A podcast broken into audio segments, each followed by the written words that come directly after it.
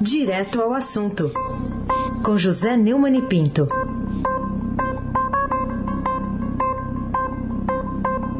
Oi, Neumani, bom dia. Bom dia, Raíssen Abac.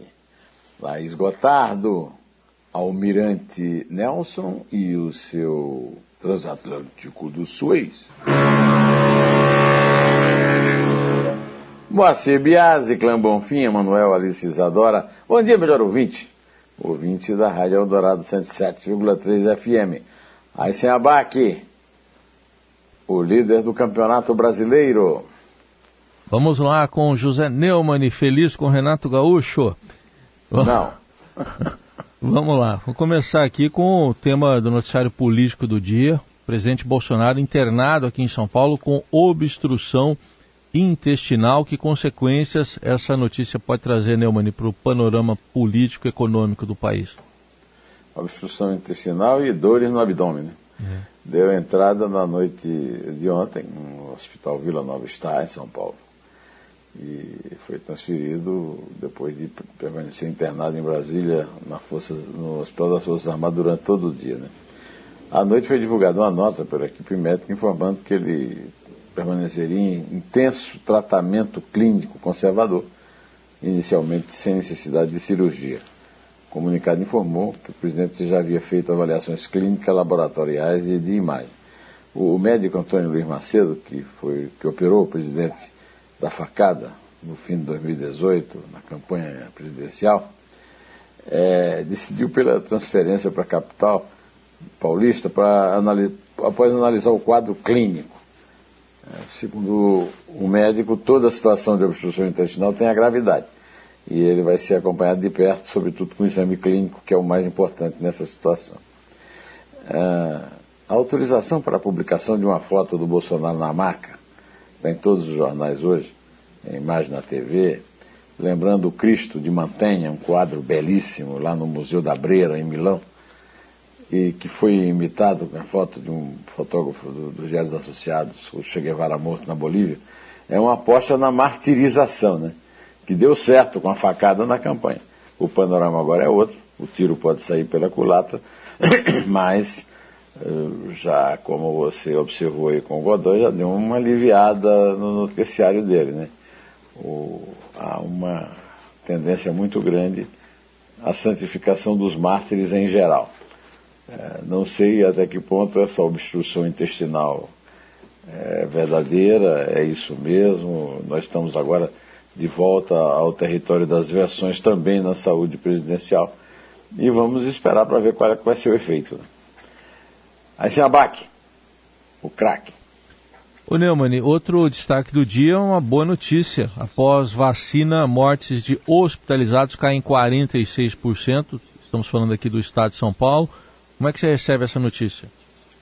É, o balanço foi apresentado ontem pela gestão João Dória, né? segundo a Fiocruz. Nesta semana, pela primeira vez desde dezembro, nenhum estado registrou taxa de ocupação de UTIs para a Covid-19 superior a 90%.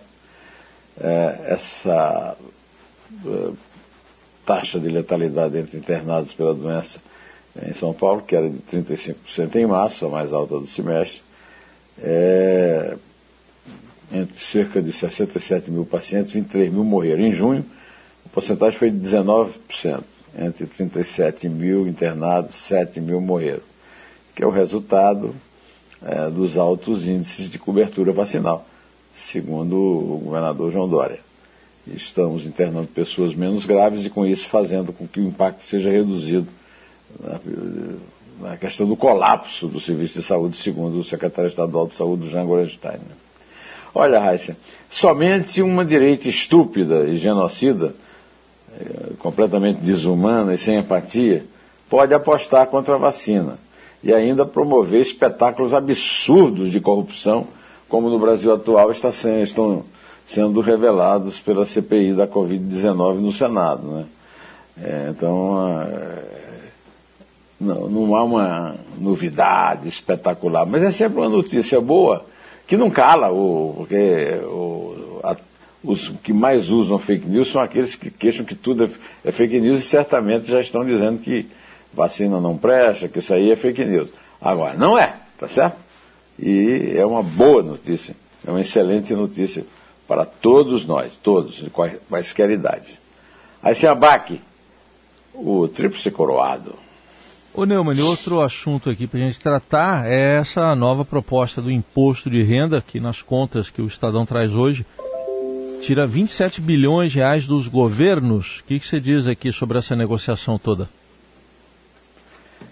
É, segundo a notícia do Estado, em relação a isso aí, né, a queda de arrecadação prevista com as mudanças no imposto de renda vai pressionar estados e municípios que ficarão com a maior parte da conta. A perda, segundo a reportagem do jornal, é, vai ficar aí entre 23 bilhões e 27 bilhões de reais, segundo cálculos de tributaristas consultados pelo Estadão. Em reação, a Confederação Nacional de Municípios já divulgou uma nota classificando a nova versão do texto como escândalo.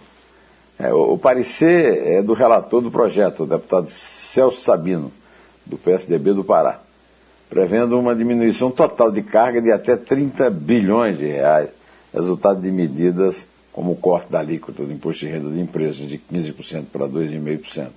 Na prática, governadores e prefeitos assumiriam entre 77% e 90% do impacto total. Né? O, o Bernardo Api, que tem um, um projeto é, bastante razoável né, de, de uma reforma tributária de verdade, é, que é filho do, do, do, API, nosso companheiro, foi durante muito tempo convivi com ele nas reuniões editorialistas do Estadão, né? e foi um economista importante nos governos do PT, disse que é fácil fazer bondade com o, o chapéu alheio. Né? Segundo ele, ao concentrar o impacto com as medidas, o parecer vai na contramão do que precisaria ser feito para melhorar a tributação no país. É, então é, é, altamente positivo que haja uma diminuição da carga, mas a distribuição da, da dessa perda de, de, de, impostos, concentrando nos estados e municípios, é uma injustiça, eu concordo absolutamente é, com o Bernardo Api. Na guerra pelos recursos públicos, quem pode mais chora menos, não é, não é novidade. Mas esse tipo de consequência não tem o menor sentido. Né? E você vê claramente aí um mau uso da palavra reforma. Tinha que ser uma coisa positiva. Mas se qualquer reforma, Heisen, for injusta, perde completamente o sentido. Né? O, o filho do Api tem razão. Heisen Abac, rima rica, o craque. Vamos falar de outra notícia que está preocupando. É, a Amazônia já tem áreas que emitem mais CO2 do que absorvem destaca aqui outra reportagem do Estadão. Queria que você falasse um pouco dessa questão drástica, né, ambiental, mas que também afeta a imagem do Brasil no exterior. É, foi um estudo que foi publicado é, ontem na revista científica Nature, que é bastante respeitada, muito conhecida, né? liderado por uma pesquisadora do Instituto Nacional de Pesquisas Espaciais, INPE, apontando que regiões da floresta amazônica afetadas pela degradação ambiental estão levando o conjunto da Amazônia a emitir mais carbono do que consegue absorver. É, segundo Luciano Agatti, a primeira má notícia é essa. Por conta das queimadas e do desmatamento, a Amazônia hoje é uma fonte de carbono. É uma das autoras do estudo. Né? Ela disse também que a segunda má notícia é a descoberta de um efeito secundário do desmatamento, que é a emissão indireta de carbono causada pelo impacto da diminuição das chuvas na fotossíntese. O, o falso apelo da direita estúpida, agora no poder, a ameaça da internacionalização da Amazônia não tem o menor sentido geopolítico e produz apenas uma devastação que não tem também sentido nenhum, nem do ponto de vista uh, da oportunidade financeira. Eu quero lembrar, Raíssa, eu já falei bastante, mas nunca me cansarei, porque a entrevista é magnífica que o Neumann Entrevista dessa semana, que está no, no, blog do Neumann e no, e no, e no meu canal do YouTube, o, o Jorge Caldeira, né, o biógrafo de Mauá, né, Irineu Evangelista, né, o empresário do Império, falou sobre o seu livro O Paraíso Restaurável, né, é, dizendo que hoje o mundo desenvolvido aposta em trocar o fogo como fonte de energia por água, ar e sol. é, três é, expressões da natureza humana que são da, das quais o Brasil é muito rico. Né? E a direita estúpida queima dólares incendiando florestas. E vai contra o carbono zero, que poderia nos pôr no centro do mundo, segundo a previsão muito otimista, mas também realista, do Jorge Caldeira na entrevista. Eu aconselho muito. É uma entrevista longa, tem uma hora e pouco, mais hora e meia por aí. Mas vale a pena acompanhar toda a entrevista, que a entrevista é sobre a história do Brasil e sobre o futuro do Brasil. E o paraíso é restaurável mesmo, desde que pessoas menos estúpidas assumam o poder no Brasil. Aí se abaque, o craque. O Neumann, a educação já vinha com problemas que pioraram durante a pandemia e agora sai a notícia de que as bolsas do ProUni podem até diminuir um terço em um ano. Como é que você vê isso? É, o número de bolsas do Programa Universitário para Todos, o ProUni, teve uma redução de 29,5% este ano, na comparação com o ano passado. Foram abertas na soma do primeiro e do segundo semestre deste ano 296.300 vagas para a Bolsa do ProUni, a menor quantidade desde 2013. No ano passado, o total chegou a 420.300. A redução reflete efeitos da crise econômica causada pela pandemia e um, um absurdo, é, uma absurda falta de prioridade de um governo, de um desgoverno que considera a educação uma coisa é, é lixo, como eles dizem, né? Que aliás é uma boa definição para o ministro da Educação, né, o Milton Ribeiro. O programa do governo federal concede bolsas parciais e integrais para cursos de graduação em instituições privadas a estudantes que ainda não têm diploma de nível superior. A política é considerada importante para permitir o acesso de jovens de baixa renda à faculdade, e são esses as primeiras vítimas, tanto do, do desemprego na pandemia, como também da falta de oferta de instrução pública, o que é uma vergonha uma vergonha, é, em qualquer circunstância. Raíssa Abac, o craque. O, o Neumann, queria que você falasse também de um projeto que está lá na Câmara e que prevê que. Porque, porque hoje a gente está na mão do presidente da Câmara, seja ele quem for, é ele que decide, né? Se abre ou não o processo de impeachment. Você, você às vezes fala que Eduardo Cunha foi de um jeito, Rodrigo Maia foi de outro, o Arthur Lira é de outro também. Mas esse projeto prevê que a Câmara mesmo, com o plenário ali, com um determinado número, dê início a um processo de impeachment. O que, que você acha? É, eu tenho falado muito a respeito dessa questão do impeachment. Eu acho que o impeachment é para já.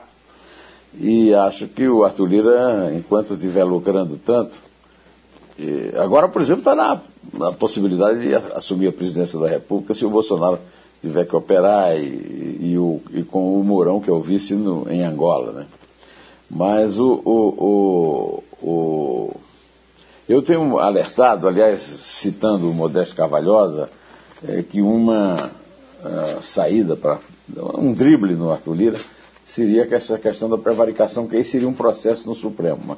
Mas agora, no começo do mês, a deputada Adriana Ventura, do Novo de São Paulo, e outros deputados da, daquele partido apresentaram um projeto de resolução que pretende mudar o poder absoluto do presidente da Câmara em relação ao impeachment.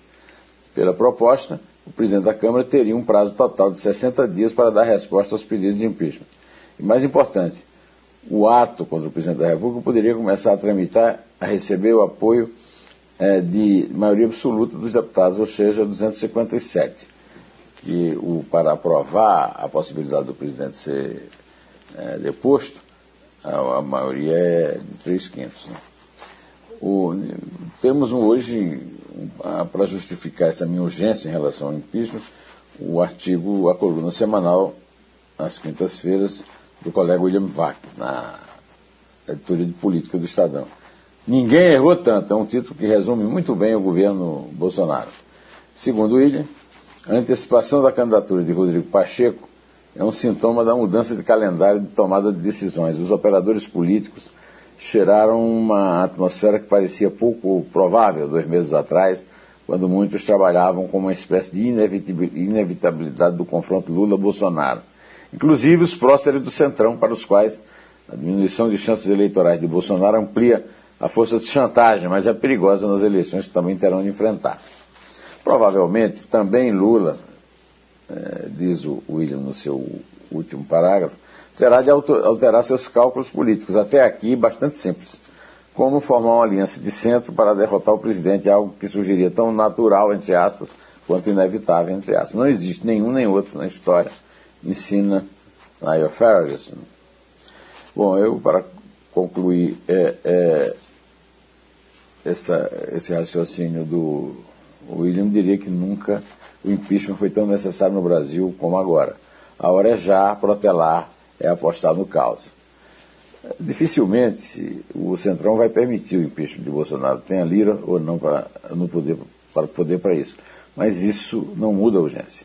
A saída do capitão terrorista da torre de comando é urgente. Impeachment é para já. Pode contar, Heisenberg. Vamos lá. É três. É dois. É um. Em pé.